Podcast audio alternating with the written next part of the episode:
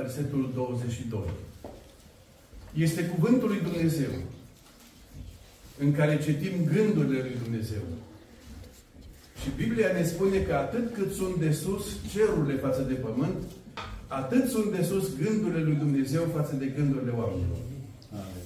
Cum am putea să pricepem gânduri care sunt așa de sus? Dacă nu am fi ajutați de Duhul lui Dumnezeu. Amin. De aceea întotdeauna când citim Biblia ne rugăm și cerem ca Duhul lui Dumnezeu să ne pregătească mintea. Amin. Să ne ilumineze. Amin. Să înțelegem, să credem și să împlinim cuvântul. De aceea întotdeauna după citirea Bibliei ne rugăm și în seara aceasta unul dintre frați, după citirea cuvântului, ne va conduce în rugăciune cu voce tare. Dar Saul sufla încă amenințarea și uciderea împotriva ucenicilor Domnului. S-a dus la marele preot și i-a cerut scrisori către sinagogile din Damasc, că dacă va găsi pe unii umblând pe calea credinței, atât bărbați cât și femei, să-i aducă legați la Ierusalim. Pe drum, când s-a apropiat de Damasc, deodată a strălucit o lumină din cer în jurul lui. El a căzut la pământ și a auzit un glas care zicea, Saule, Saule, pentru ce mă prigonești? Cine ești tu, Doamne? A răspuns el. Și Domnul i-a zis, eu sunt Isus pe care îl prigonești. Ți-ar fi greu să arunci înapoi cu piciorul într-un țepuș. Tremurând și plin de frică, el a zis, Doamne, ce vrei să fac? Scoală-te, i-a zis Domnul, intră în cetate și ți se va spune ce trebuie să faci. Oamenii care îl soțeau au rămas încremeniți, auzeau în adevăr glasul, dar nu vedeau pe nimeni. Saul s-a sculat de la pământ și măcar că ochii lui erau deschiși, nu vedea nimic. L-au luat de mâini și l-au dus în Damasc. Trei zile n-a văzut și n-a mâncat, nici n-a băut nimic. În Damasc era un ucenic numit Anania. Domnul i-a zis într-o vedenie, Anania, iată-mă, Doamne, a răspuns el. Și Domnul i-a zis, scoală-te, du-te pe ulița care se cheamă dreaptă și caută în casa lui Iuda pe unul zis Saul, un om din Tars, căci iată el se roagă. Și a văzut într-o vedenie pe un om numit Anania, intrând la el și punându-și mâinile peste el ca să-și capete iarăși vederea. Doamne, i-a răspuns Anania, am auzit de la mulți despre toate relele pe care a făcut omul acesta Sfinților tăi în Ierusalim. Ba și aici are putere din partea preoților celor mai de seamă, ca să lege pe toți cei care cheamă numele tău. Dar Domnul i-a zis, du-te, căci el este un vas pe care l-am ales, ca să ducă numele meu înaintea neamurilor, înaintea împăraților și înaintea fiilor lui Israel. Și îi voi arăta tot ce trebuie să sufere pentru numele meu. Anania a plecat și după ce a intrat în casă a pus mâinile peste Saul și a zis, frate Saule, Domnul Iisus care ți s-a arătat pe drumul pe care veneai, m-a trimis ca să capăți vederea și să te umpli de Duhul Sfânt. Chiar în clipa aceea au căzut de pe ochii lui un fel de sulți și el și-a căpătat iarăși vederea. Apoi s-a sculat și a fost botezat. După ce a mâncat, a prins iarăși putere. Saul a rămas câteva zile cu ucenicii care erau în Damasc și îndată a început să propodească în sinagogi că Isus este Fiul lui Dumnezeu. Toți cei ce l-ascultau rămâneau uimiți și ziceau, nu este El acela care făcea prăpăd în Ierusalim printre cei care chemau numele acesta? Și n-a venit el aici ca să-i ducă legați înaintea preoților celor mai de seamă? Totuși, Saul se întărea din ce în ce mai mult și făcea de rușine pe iudei care locuiau în Damasc, dovedind că Isus este Hristosul. Amin. Amin. Plecăm capetele și ne rugăm. Tată drag, venim înaintea Ta în aceste momente cu dorința aceasta în inimă, în aceste momente, Doamne, să vorbești sufletelor noastre. Amin. Îți mulțumim că în această zi ești prezent în locul acesta. Îți mulțumim, Doamne, că prin Duhul Tău cel Sfânt ne-a adunat în locul acesta, în numele Domnului Isus. Doamne, te rog în această zi să dai putere robului Tău. Amin. Te rog, Doamne Iisuse, să pui cuvintele pe buzele Lui și tot ceea ce avem nevoie, Doamne Iisuse, în viața noastră, să ne vorbești, Doamne. Dacă este nevoie de mustrare, vorbește, Doamne, în felul acesta. Dacă este nevoie, Doamne, de îndreptare în viața noastră, Doamne, vorbește. Te rog pentru sufletele care în această zi se găsesc aici și poate că, Doamne, încă nu s-au împăcat cu Tine. Doamne, te rog, sensibilizează-le inimile lor. Amin. Despietrește tot ce este de despietrit. Și lasă cuvântul Tău să pătrundă adânc în inima lor. Îți mulțumim, Tată, că vei face aceste lucruri pentru că acestea ți le cerem în numele Domnului Isus. Amin. Amin. Vă invităm să ocupați locul. Dacă în urmă cu un an cineva mi-ar fi spus că în seara asta de noiembrie voi fi în Germania, la Gernsbach, i-a spus povești, te-a dormit copilul. Dacă în urmă cu două luni cineva mi-ar fi spus că voi fi la Gernsbach, în Germania, și spus nu știi despre ce vorbești. În zilele acelea, în perioada aceea, sunt planificat împreună cu Delia și alți cinci păstori cu soțiile lor să fim în Israel, într-o călătorie de studii și să mergem pe urmele Domnului. Până în 7 octombrie. În 7 octombrie s-a schimbat istoria. Am mai așteptat câteva zile și în 13 octombrie am hotărât că anulăm vizita în Israel. În 14 octombrie seara am primit un mesaj pe WhatsApp de la fratele Nicu în care îmi spunea de lucrarea pe care Dumnezeu o face aici, în biserică, și despre faptul că plănuiți câteva seri de evangelizare și un botez nou testamentar. Am înțeles atunci de ce Dumnezeu ne-a anulat călătoria în Israel. Deci, ca să vă poată aduce la dumneavoastră, Dumnezeu ne-a închis drumul pentru Israel. Să vă binecuvinteze Domnul. Amin. În viața fiecărui om sunt două momente decisive. Primul moment decisiv este atunci când un om se naște. Începe o nouă istorie. O ființă umană se naște pe pământ și este un miracol. Al doilea moment, decisiv, este momentul când omul acela care s-a născut pe pământ descoperă de ce s-a născut.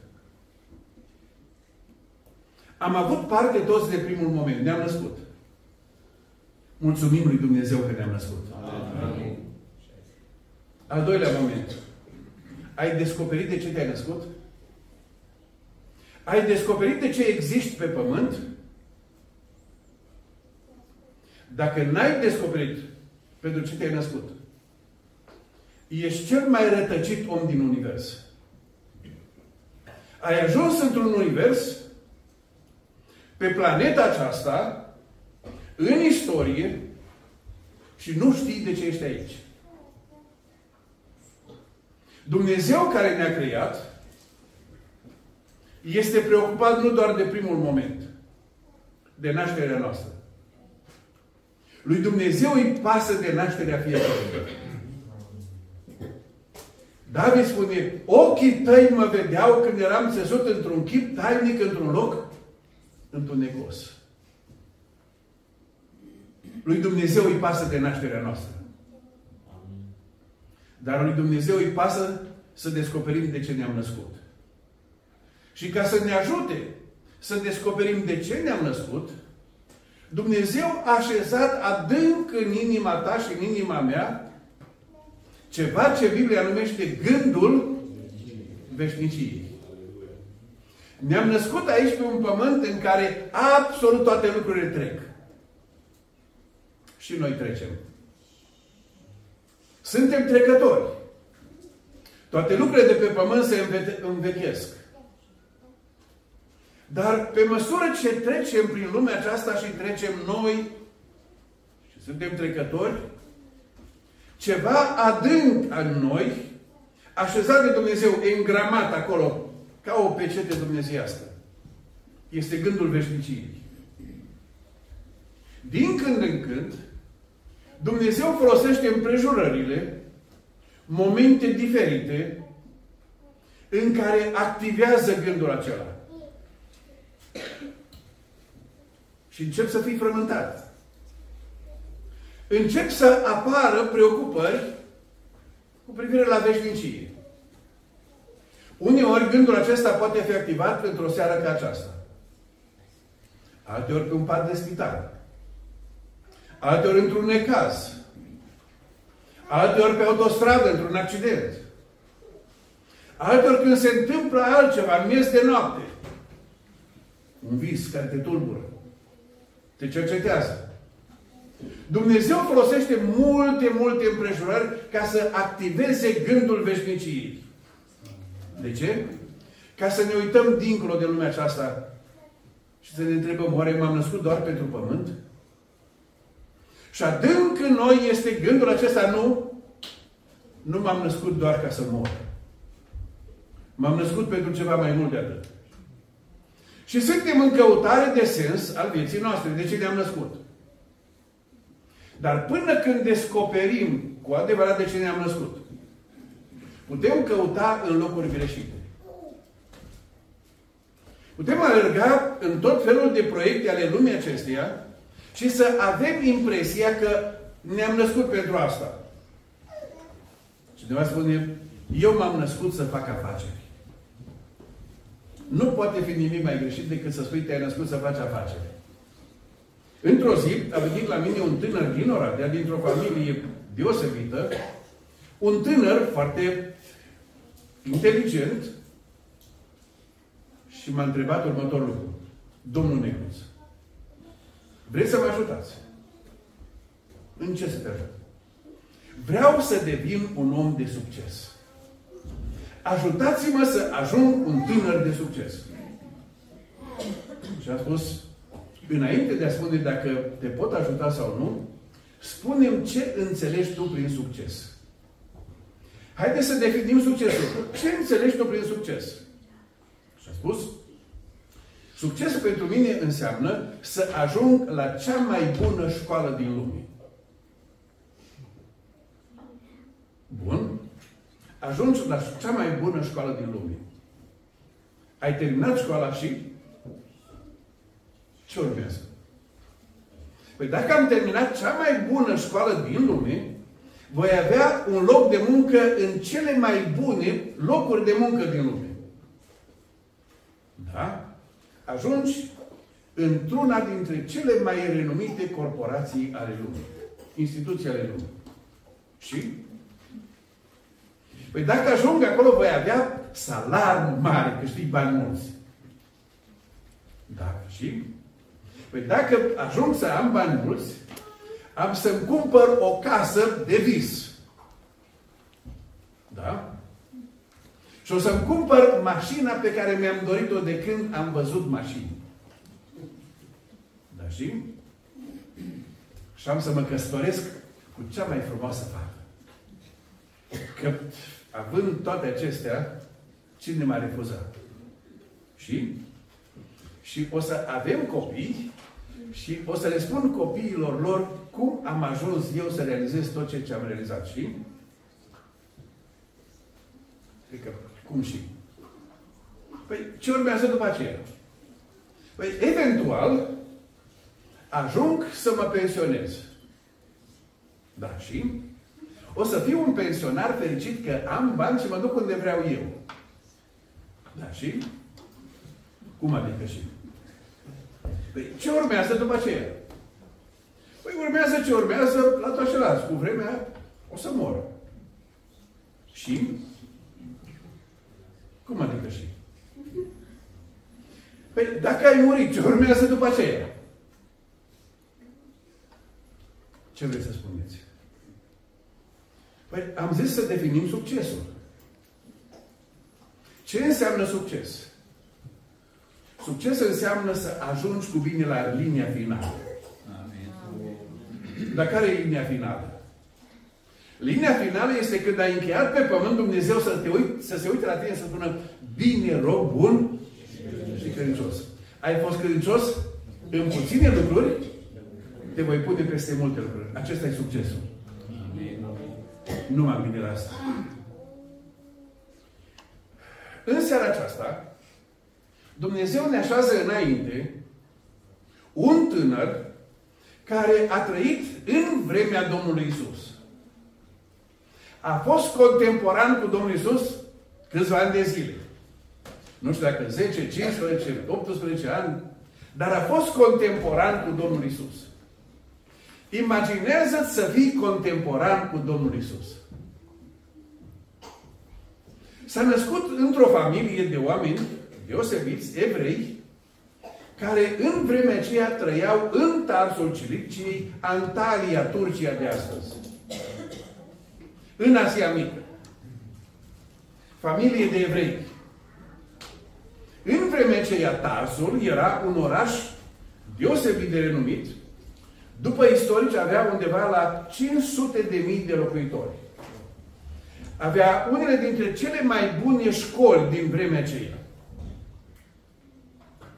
Părinții l-au dat la școală în Tars. Băiat inteligent, ager la minte, bun la carte și părinții au văzut că e bun la carte și pe lângă școală l-au învățat și o meserie. În vremea aceea evreii spuneau școală, școală, dar dacă n-ai o meserie, la ce ești bun? Așa că pe lângă școală, evreii învățau copiilor și o profesie, o meserie. S-au uitat la toate meseriile din vremea aceea și au ales una dintre cele mai frumoase meserii din vremea aceea. Știți care e meseria? Confecționer de corturi. În vremea aceea, corturile erau niște obiecte extrem de căutate pentru că suntem în lumea greco-romană și în lumea greco-romană este o lume militarizată, este o lume a armatelor. Și armatele au nevoie de corturi, că se deplasează și trebuie să stea în corturi. Și cine confecționează corturi este cu un business extraordinar. Dar mai mult, în vremea aceea sunt jocurile olimpice, sunt jocurile ismice, sportul este important și când se duc oamenii la sport își iau corturile și își instalează corturile și oamenii sunt în căutare de corturi. Așa că meseria e brățară de aur. Dar termină școala în Tars, părinții văd că este deschețat la minte și hotără să îl dea la universitate în Ierusalim. La una dintre cele mai bune universități ale vremii. În vremea aceea, cel mai renumit profesor de la Universitatea din, Gamaliel, din Ierusalim se numea? Gamaliel. Gamaliel. Și tânărul acesta zice, am studiat la picioarele lui Gamaliel. Adică i-am sorbit înțelepciunea lui Gamaliel. Am stat acolo și Gamaliel a fost modelul meu de om, de carte, de rabin înțelept. Studiază și termină șef de promoție. Ne spune el, în Galaten, capitolul 1, că eram mai înaintat în religiunea iudeilor decât mulți din neamul meu. Ne spune, deci eram șef de clasă. Eram șef de promoție. Deci am, am excelat în toată activitatea aceasta pe care am avut-o. Termină, este apreciat și este ales să facă parte din Sanhedrin, din Sinedriu. Este unul dintre tinerii promițători ajunge să facă parte din Sinedriu, este un tânăr influent și într-o zi are loc o confruntare în Ierusalim. Cineva care n-a făcut școala lui, cineva care nu are reputație, care nu are toate aceste scrisori de acreditare, toate aceste diplome, pe nume Ștefan intră într-o polemică religioasă cu unii din partida sau din uh, gruparea fariseilor numiți izbăviții. Deci ăștia sunt cei mai grozavi dintre cei mai grozavi. Sunt din partida fariseilor. Deci este un tânăr și religios de felul lui și îi spune el, când mi-am ales religia, mi-am ales după partida cea mai îngustă. Știți ce înseamnă asta? dacă trăim vremea noastră să aduce la cea mai strictă biserică posibilă. Cei care au calea cea mai îngustă. Adică nu e unul de ăsta care merge pe acolo pe unde șterg parbrizele și dansează și fac tot felul de lucruri. Ci se duce unde e cea mai mare seriozitate. În disputa aceea cu Ștefan, rămân fără argumente. Adică, într-o dezbatere public, publică, Ștefan îi face de rușine. Imaginați-vă ce înseamnă pentru tânărul acesta să fie umilit public. Da? Dacă așa stau lucrurile, atunci schimbăm foaia. Și tânărul acesta, care se naște într-o familie deosebită, care are și un nume deosebit, pentru că este din seminția lui Beniamin. Și dacă e din seminția din Beniamin, care este cel mai renumit personaj în istoria poporului Israel din seminția lui Beniamin? Regele Saul. Deci avem în neamul nostru, avem și viță regală. Așa că îi pun numele Saul. Apropo, părinții, când s-au născut copiii, cum ați ales numele? Așa e câtă, câtă frământare până alegem numele. Cauți toate dicționarele, enciclopediile, cauți să găsești cel mai frumos nume pentru copiii tăi, dragi copii. Știți cât au cercetat părinții voștri până v-au dat numele ăla? Nu știți, așa -i? O să învățați mai târziu. Pentru că numele acela are o, o, o valență deosebită. Acum, este umilit public și vrea să-și ia revanșa. Cum să-și ia revanșa? Pornește o prigoană împotriva acestor oameni care l-au umilit, umilit public. Dar ce sunt oamenii aceștia? Sunt urmașii lui Isus Hristos.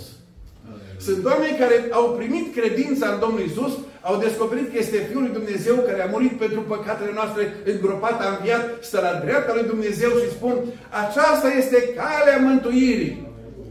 Dacă vrei să înțelegi de ce te-ai născut, te-ai născut pentru slava lui Dumnezeu. Te-ai născut ca să te întâlnești cu Hristos. Fiul lui Dumnezeu a venit în lume. Da?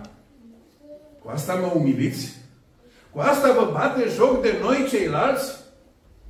Așa că pornește o prigoană extraordinară.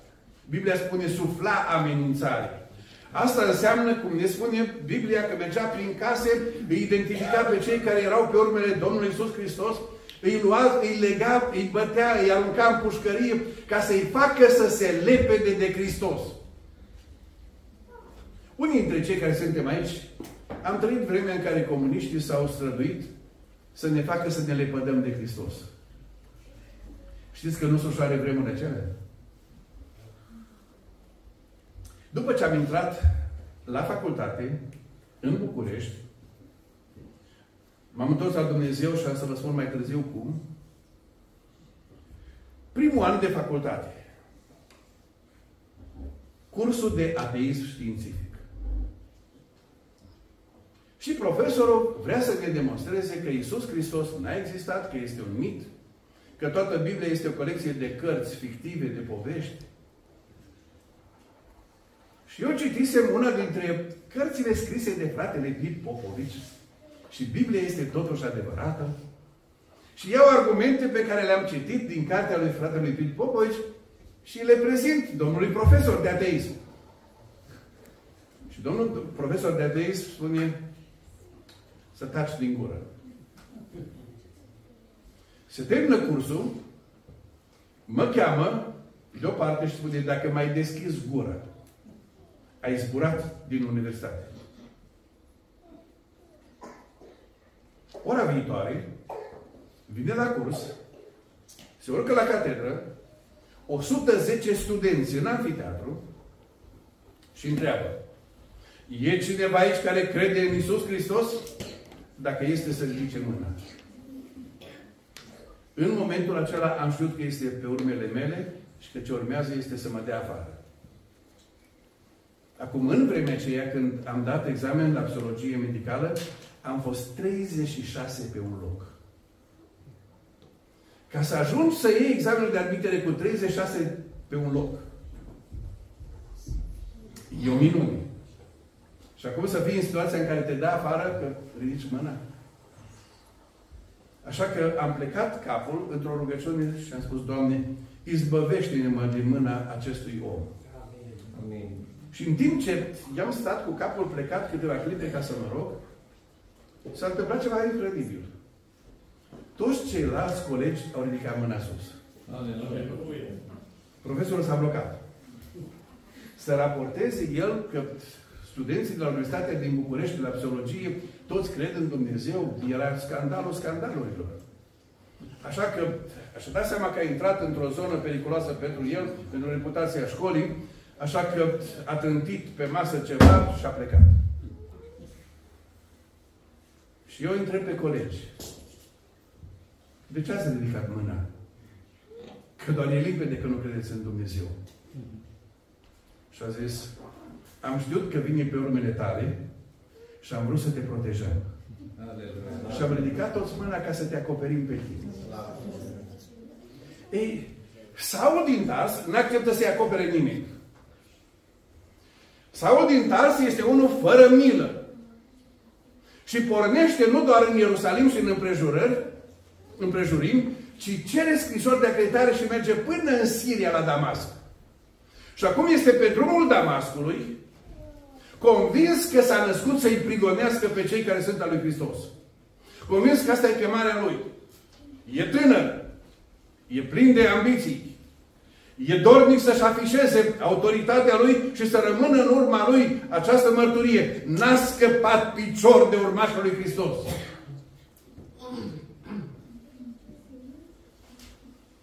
Pe drum când s-a apropiat de Damasc, deodată a strălucit o lumină din cer în jurul lui. A căzut la pământ și a auzit un glas care zicea, Saule, Saule, de ce mă prigonești? Când el credea că este în culmea realizărilor lui.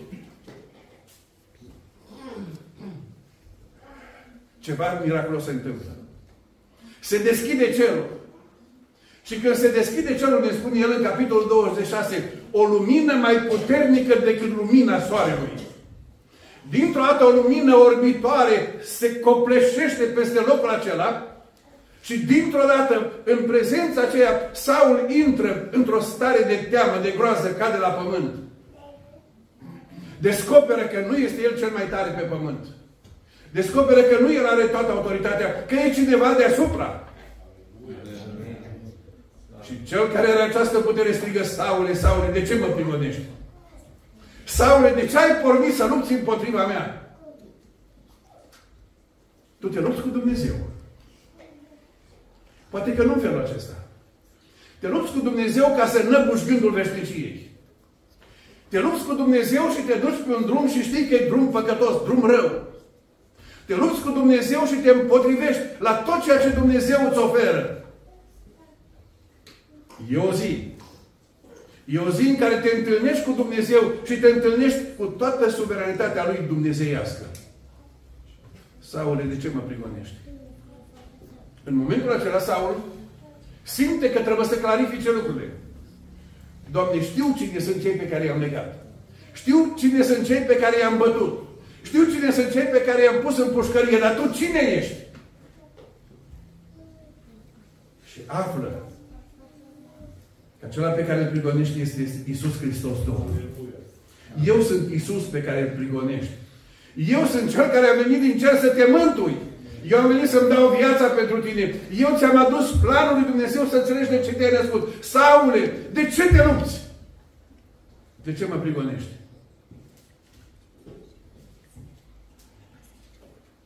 Tremurând și plin de frică a zis, Doamne, ce vrei să fac? E un drum al Damascului. E un drum care dintr-o dată se intersectează cu un alt drum. Drumul Damascului este un drum orizontal. Se intersectează cu un drum din cer. Saule, de ce vrei să te duci doar pe drumul pământului și nu vrei drumul cerului? Doamne, ce vrei să fac? Este momentul în care Saul din Tars înțelege de ce s-a născut. Înțelege că s-a născut ca să fie al lui Hristos. Înțelege că s-a născut ca să fie un, un martor a învierii, a Harului, a mântuirii lui Hristos. Înțelege că s-a născut pentru plana lui Dumnezeu. Și Domnul îi descoperă de ce s-a născut. Saule, te-am ales. Și el ne spune în Galateni, capitolul 1, versetul 15, Dumnezeu m-a ales înainte de a mă naște. Din pântecele mamei mele. Știi că Dumnezeu te alege înainte de a te naște? Eu sunt al treilea băiat în familie. Când mama a aflat că este din nou însărcinată, s-a rugat și a făcut un jurământ înaintea Domnului. Jurământul a fost așa, Doamne, dacă mai îmi dai un băiat, în fiecare duminică a vieții mele voi posti și mă voi ruga ca să-l faci predicator.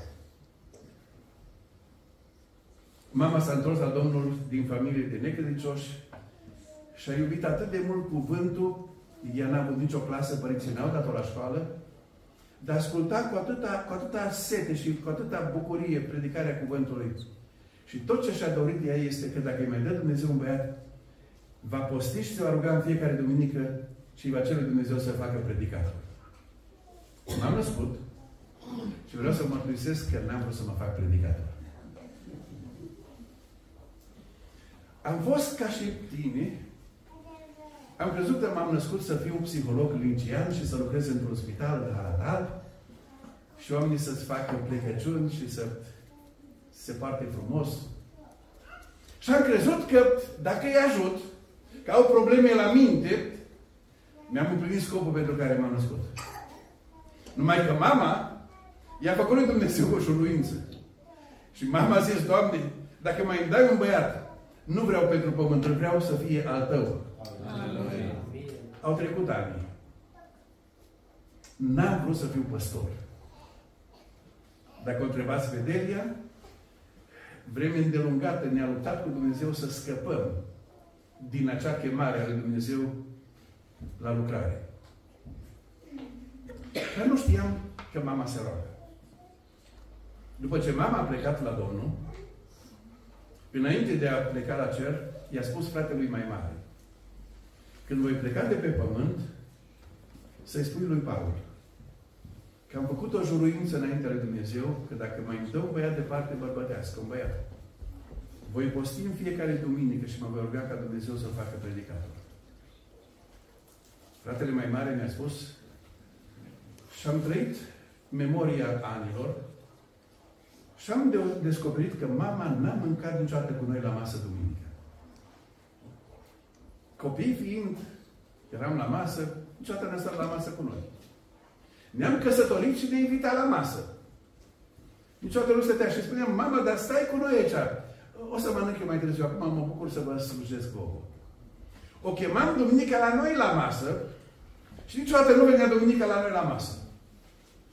Pentru că, înaintea lui Dumnezeu, a făcut un jurământ.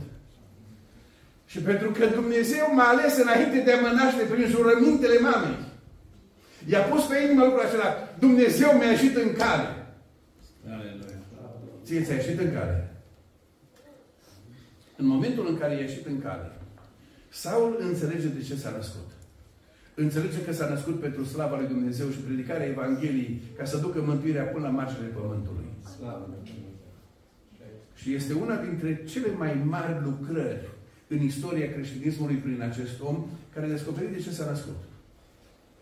În urmă cu mai multe zeci de ani, doi oameni atei din Marea Britanie, unul membru în Camera Lorzilor, Lordul Littleton, ateu, avocatul lui Gilbert West, hotărât să demonstreze că Biblia este falsă, că Isus din Nazaret este un mit și că Apostolul Pavel este o invenție. Au hotărât să se apuce de studiu. Și apucându-se de studiu, Lordul Gilbert West a zis, eu mă ocup de Apostolul Pavel, tu ocupă-te de Isus din Nazaret și după un an de zile ne întâlnim și ne aducem argumentele ca să demolăm creștinismul. S-au apucat de studiu, după un an de zile, toate argumentele lor au căzut la pământ. Care au fost argumentele lor cu care au pornit la drum? Dom'le, tot ce s-a întâmplat cu Apostolul Pavel a fost o experiență din asta de, de boală psihică. A avut un moment delirant, halucinator. Hmm. Dacă ai fost bolnav psihic, un bolnav psihic nu are coerența asta. Un bolnav psihic de felul pe cum l-au diagnosticat ei. Nu are căldura aceasta, nu are pasiunea aceasta, nu are lucrarea aceasta. E limpede din tot ce a făcut, cum acesta era normal și limpede la cap. Dar atunci înseamnă că a căzut el în capcana altora, l-au mințit alții. Dar cine să fi mințit? Păi l-au mințit ceilalți ucenici. Păi cum să-l minte când toți au murit ca martiri? Cine e în stare să moară ca martir pentru o minciună? Că vedeți, când Doamne ajung numai să-i amenințe cu beciul domnesc, spun și ce au mâncat. Și ce au visat. Și cu cine au făcut afaceri și știți bine. Și au ajuns la concluzia că omul acesta n-a crezut o minciună. Că omul acesta a avut el un fel de, de ambiție a lui să facă ceva. Dar cine este în stare să-și dea viața pentru ambiție, să moară ca martir la Roma? Și toate argumentele lor s-au prăbușit și au ajuns la concluzia că Apostolul Pavel a avut o întâlnire reală cu Isus Hristos. Și întâlnirea aceasta i-a schimbat viața, i-a schimbat mintea, i-a schimbat perspectiva, a înțeles de ce s-a născut și dintr-o dată omul acesta devine în mâna lui Dumnezeu una dintre cele mai extraordinare unelte de răspândirea Evangheliei. Pentru că Evanghelia, întâlnirea cu Isus Hristos, este cea care schimbă viața și ne ajută să descoperim de ce ne-am născut. Aleluia. Și au spus, dar de ce oamenii totuși nu acceptă? Când văd atâtea dovezi de ce ne acceptă. Și au dat următorul exemplu. Imaginați-vă că în Marea Britanie, în cea mai renumită echipă de fotbal a Marii Britanii, este un fotbalist miracol. Când intră pe teren din orice poziție, oriunde este, când el lovește mingea, mingea se duce direct în gol în poarta adversă. Din orice poziție, indiferent unde este pe teren, indiferent în ce poziție este, când el a șutat mingea, mingea se duce miraculos în poartă. E miracol. Așa că oamenii devin curioși, domnule, cum e fotbalistul ăsta? N-a pomenit istoria așa ceva. Și un jurnalist îl întreabă. Spunem care e secretul. Și fotbalistul zice, îți spun secretul, dar nu o să crezi. Spune, am descoperit o ridiche magică. Și dacă ridichea aceea magică este în pantoful meu, în gheata mea de fotbal, ori din ce poziție lovesc mingea, mingea se duce în poartă. Domnule, îți faci joc de mine? Nu, nu-ți faci joc, dar ți-am spus că nu o să crezi. Este, acesta este, aceasta este explicația. Și uite, îți demonstrez. Pune ridichea în pantof, merge pe teren, lovesc mingea și merge în gol. Indiferent și dacă dau în stânga și în dreapta, mingea merge în partea adversă. Și jurnalistul spune, interesant, dăm și mie ridichea. și ia și el ridichea și o pune în gheata lui. Și lovește și el mingea și extraordinar. Mingea se duce în gol. Mai încearcă o dată, schimbă, punem gata cealaltă, lovește și cu stângul. Și mingea merge în gol. Și scrie, Domn, e adevărat, e, e o ridică miracol. Și spun cei doi, credeți că ar fi vreun fotbalist pe fața pământului care să nu-și dorească ce? Ridică. Ei spun ei, e ceva mult mai glorios. Nu suntem pe terenul de fotbal, ci suntem pe terenul veșniciei. Suntem pe terenul veșniciei. Și pe terenul acesta este ceva miraculos. Iisus Hristos cel înviat. Amin. Vine în viața unui om și schimbă viața. Amin. Și indiferent pe ce drum s-a dus, indiferent de ce păcate a fost prins, dintr-o dată se schimbă viața și se duce spre poarta cea îngustă. Amin. Și ajunge în cer. Oare de ce nu vor oamenii miracolul acesta? Oare de ce nu vrei? Ce te face să zici, eu încerc să mă descurc fără el? Sunt unul dintre cei care am vrut să mă descurc fără el. Al treilea copil, mi-am dezvoltat un fel al meu de a fi din copilărie extrem de independent. Independent în modul meu de a gândi, în ceea ce am făcut, în planurile mele, în răzvrătirile mele, extrem de independent și descurcăreț. Am terminat școala primară și apoi gimnaziul la Borzuc. M-am dus la liceu la Oradea, la unul dintre cele mai bune școli din Oradea. Și mă pregăteam să mă duc la școala de ofițeri. Că mi se părea că dacă ești un uniformă, ai putere, ai prestigiu, ai bani, ai un sens în viață. Și visam să mă duc pe drumul acela până în ultima zi de vacanță din trecerea clasei de la, de la 11 la clasa 12. Ne cunoșteam cu Delia de câțiva ani. Ne-am întâlnit în ultima zi întâmplător în oraș. Ne-am povestit cum a trecut vara. Și Delia mi-a povestit că în vara aceea a fost la Cluj și în întâlnirile pe care au avut un grup de tineri, a venit la grupul acela și un om care era psiholog de profesie și le-a vorbit și s-a întâmplat că le-a povestit lucruri interesante.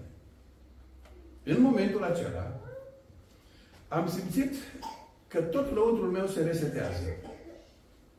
Și o chemare lăuntrică, acela e drumul tău. Așa că m-am dus la școală, clasa 12, prima zi, și dirigintele ne-a întrebat unde vrem să mergem la facultate. Și au spus unii la medicină, alții la științe economice, alții la drept, fiecare unde a vrut. Și am spus, vreau să mă duc la psihologie. Dirigintele s-a uitat la mine și a zis, fugi de aici. Nu ai tu ce trebuie pentru drumul acela. Orientează despre acela. Dar cu fiecare zi se contura gândul acesta. Terminat clasa 12, mi-am luat bacul și m-am dus la tata și i-am spus, tata, vreau să mă duc să dau admitere la psihologie medicală și este doar la București. Te rog să-mi dai bani. După ce a venit colectivizarea și ne-a luat tot, tata avea o mică fermă, a pierdut tot, am rămas săraci, săraci. Tata și-a găsit un loc de muncă la Oradea, prost plătit.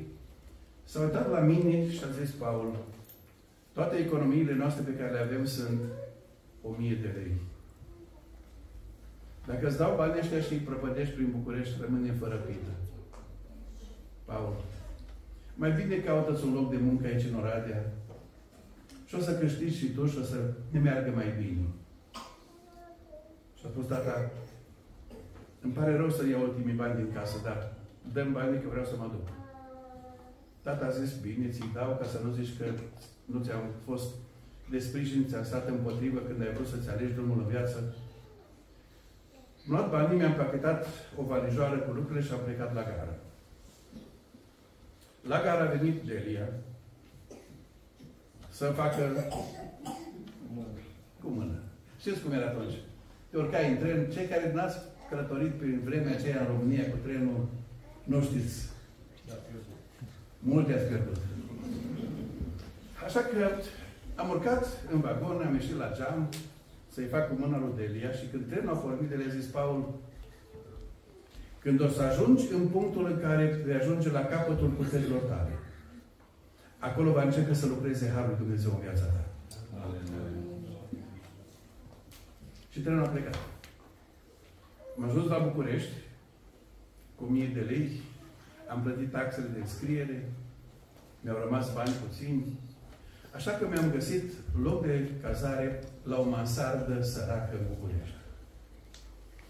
Am mâncat o singură dată pe zi.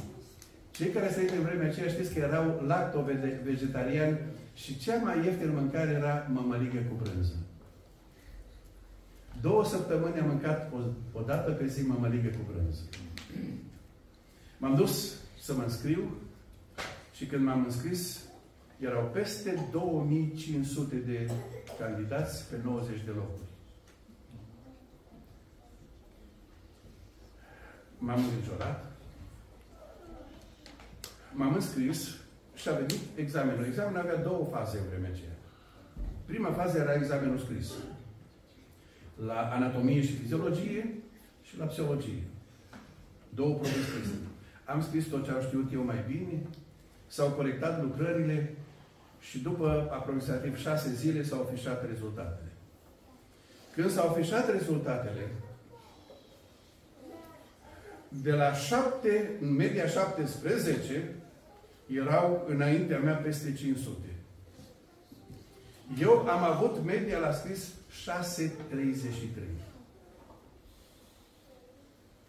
În momentul acela s-a prăbușit lumea mea. În momentul acela mi-a fugit pământul de sub picioare, s-a făcut hău. Mă uitam la tata care mi-a dat bani și mi-a spus îi propădești și rămâne fără mâncare. Mă uitam la tot ceea ce mi se părea mie că e drumul meu și am văzut că toate se prăbușesc. Și s-a cupărit un singur gând. Să mă duc în mansardă, să pachetez lucrurile în valijoară, să scriu un bilețel pentru părinți și să le spun că nu m-am mai putut întoarce să dau ochii cu ei și am hotărât să-mi pun capăt zilelor. Am strâns lucrușoarele, am scris biletul, am închis valiza și mă pregăteam să plec. În momentul acela am auzit cuvintele celei fete de pe peron. Când vei ajunge la capătul puterilor tale, acolo va începe Harul lui Dumnezeu în viața ta.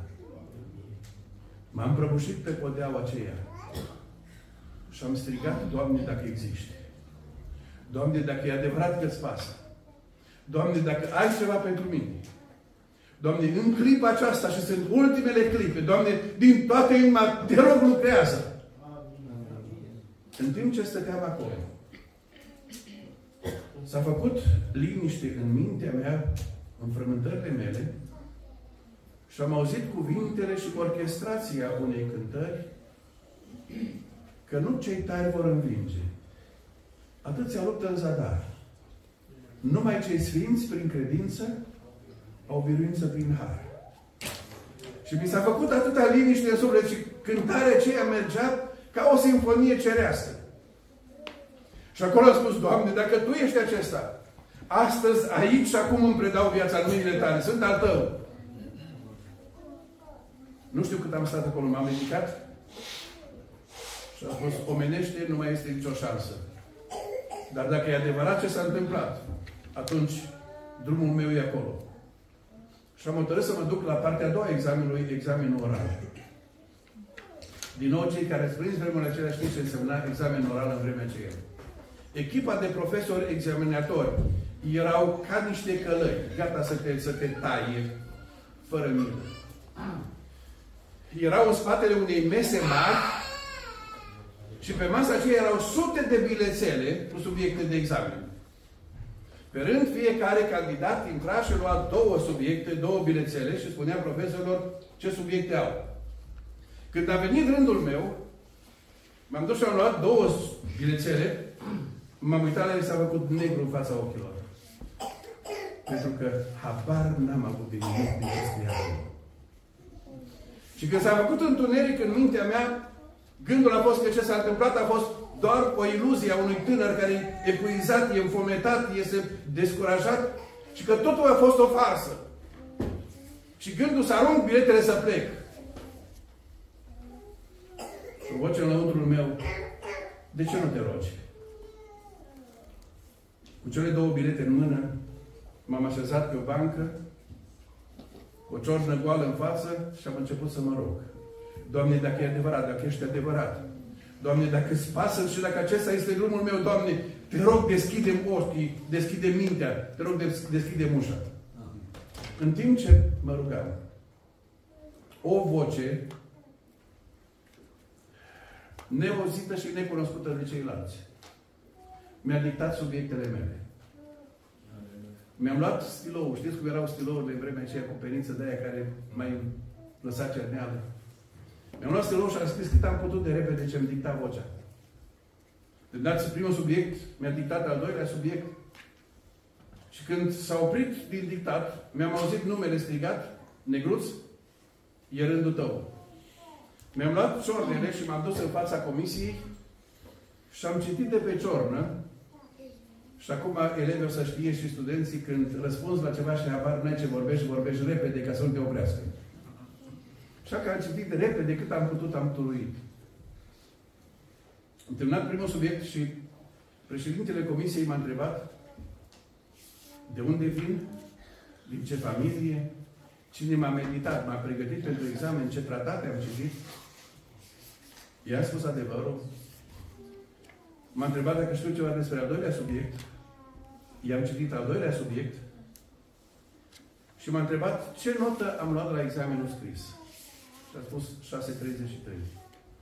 Am văzut o umbră de îngrijorare pe fața lui. A luat stiloul lui și a scribărit ceva pe o bucată de hârtie. S-a ridicat în picioare, a întins mâna peste masă și a spus felicitări. E studentul meu. Și mi-a dat nota 10. Singurul 10 care s-a dat în 1972 la examen oral la psihologie medicală în Universitatea din București. Dar e 10 al lui Dumnezeu. Amin. Acum vreau să vă spun că de atunci am făcut mulți ani de școală. Niciodată nu mi-a mai dictat nimeni subiectele. A fost momentul acela în care Dumnezeu mi-a ieșit în care a deschis o ușă spre cer. De ce vă încurajez, dragi tineri, să nu vă duceți nepregătiți la examen. Să ziceți, Doamne, cum e vorbit fratelui Paul, vorbește și mie, nu e asta care. În momente speciale Dumnezeu poate face minuni. La toate celelalte examene am învățat din greu. Dar a fost momentul în care eu am descoperit de ce m-am născut. M-am întors acasă, i-am spus lui Delia, le-am spus celorlalți, și în toamna aceea, în septembrie 72, 17 tineri am pășit în apa botezului și l-am mărturisit pe Hristos ca Domnul. Pentru că am descoperit de ce ne-am născut. Și de acolo s-a schimbat traiectoria vieții mele. Cum este traiectoria vieții tale? Te-ai întâlnit cu El. Ai descoperit de ce te-ai născut. Dacă nu, ascultă cu atenție ce spune Domnul. Iată, eu stau la ușă și bat. Dacă aude cineva glasul meu și deschide, voi intra la el. E vorba de ușa inimitare. E vorba de acea bătaie duhovnicească pe care o simți în adâncul sufletul tău. Bate acolo Fiul lui Dumnezeu. Se deschide cerul. Se activează gândul veșniciei. Și întreb, dar cum se deschide ușa? Imaginează-ți că se termină seara, te duci acasă unde stai și la un anumit interval cineva bate la ușă. Nu aștept pe nimeni, așa că te uiți prin vizor atent ca să nu te simtă că te uiți și vezi că sunt eu. Și ce e cel care predicatorul pe care a dus Nicu Craiovean. Uh. Nu facem niciun zgomot, nu aprindem lumina, o să crede că nu nimeni de acasă și pleacă el. Ai dreptate, plec. Poți să ieși la ușă să spui ce surprize neașteptate, dar ne pare rău, nu suntem pregătiți, nu vă putem invita în, în casă cu altă ocazie, la revedere, ne pare rău, goodbye. Și plec. Sau poți să deschizi ușa să spui, vă rog să poftiți, am atâtea întrebări să vă pun, că am rămas cu ele de la predică. Și intru și avem părtășie și ne rugăm împreună. Dar nu, nu sunt eu și nu ești tu la apartamentul tău. Este vorba de apartamentul inimii. Și e vorba de Hristos Domnul. El bate la ușă. Și tu zici, seara asta nu-i răspund nimic. O să plece. Și e adevărat, pleacă. Sau seara aceasta spui, Doamne, nu vreau să te primesc, că mai am eu atâtea lucruri pe care încă nu vreau să le abandonez. Și Domnul spune, e decizia ta. Sau să spui, Doamne, de ani de zile m-am dus pe un drum pe care Acum înțeleg că este un drum al pierzării. E un drum al rătăcirii. Doamne, de ani de zile, știu că m-ai căutat în seara aceasta, spun din toată inima, vină, Doamne, în inima mea. Amin. Momentul în care te-ai născut și momentul în care ai descoperit de ce te-ai născut. Ai descoperit de ce te-ai născut. Când ai descoperit de ce te-ai născut, l-ai mărturisit pe Domnul ca Mântuitor și Domn. L-ai mărturisit în apa botezului. Ai trecut de partea Lui și ești a Lui. în momentele care urmează vom face ceva. Mai întâi plecăm capetele în rugăciune înaintea Domnului. Ne vom ruga. După aceea, după rugăciune, în evlavie și în reverență. Cei care am descoperit de ce ne-am născut, că ne-am născut pentru slavă lui Dumnezeu, pentru cer. Ne-am născut să fim mai Lui aici și toată veșnicia. După rugăciune, în evlavie, în reverență, ne vom ridica și vom cânta împreună așa cum sunt la tine vin. Putere n-am, tu fii sprijin. Mă spală în sângele divin, om, el eu vin, eu vin. Dacă încă n-ai trecut de partea Domnului, dacă încă îți cauți sensul vieții, îți cauți direcția în altă parte, atunci rămâi pe scaun. Rămâi pe scaun și întreabă-te. Dacă noaptea aceasta omenirea ar pleca toată spre cer, sau eu aș pleca spre cer, unde mi-aș petrece veșnicia? Rămâi pe scaun. În cercetare, în rugăciune.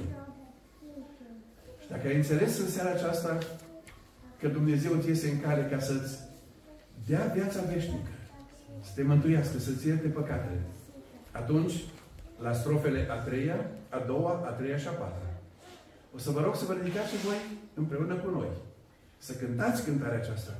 Să faci din cântarea aceasta prima ta declarație. O, mielul la Dumnezeu și eu vin. Primește-mă. Dar la prima strofă am să vă rog să rămâneți pe scaun.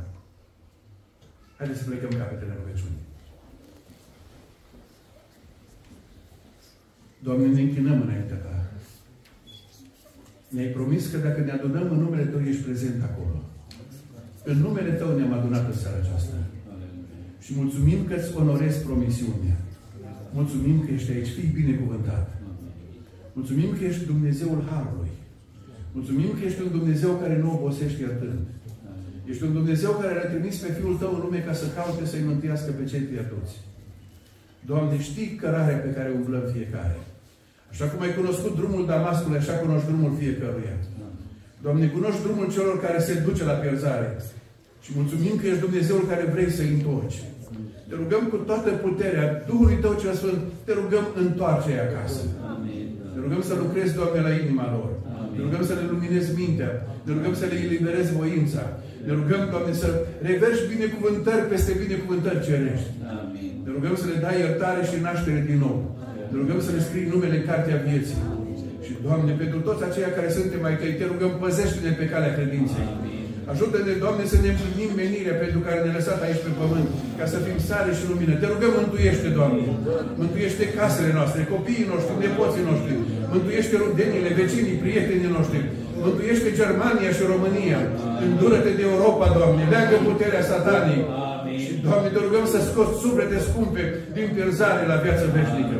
Doamne, mulțumim că ne primești. Mulțumim că atunci când a venit la tine, ne-ai iertat păcatele, ne-ai spălat în jertfa ta, ai pus sigilul tău peste noi și suntem mai tăi pentru viață și veșnicie. Doamne, fii binecuvântat. În seara aceasta copreșește locul acesta cu harul iertării tale. Dacă este un singur suflet încă pe calea pierzării, Doamne, smulge de acolo și adună în împărăția ta. Pentru că te rugăm toate acestea în numele Domnului Isus și prin puterea Duhului Tău cel Sfânt, te rugăm să lucrezi Tatăl nostru. Cu mânevlavie și reverență.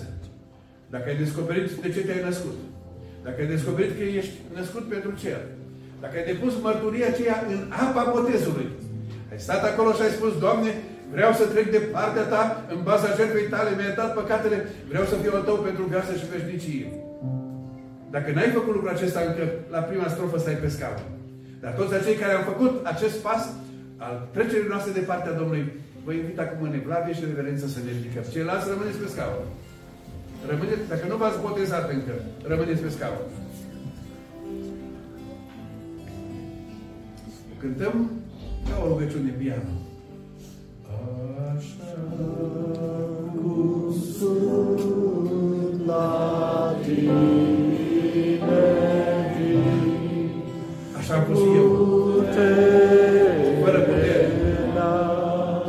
acolo cu fața la pământ. Dar acolo am primit sprijin de sus. Sângele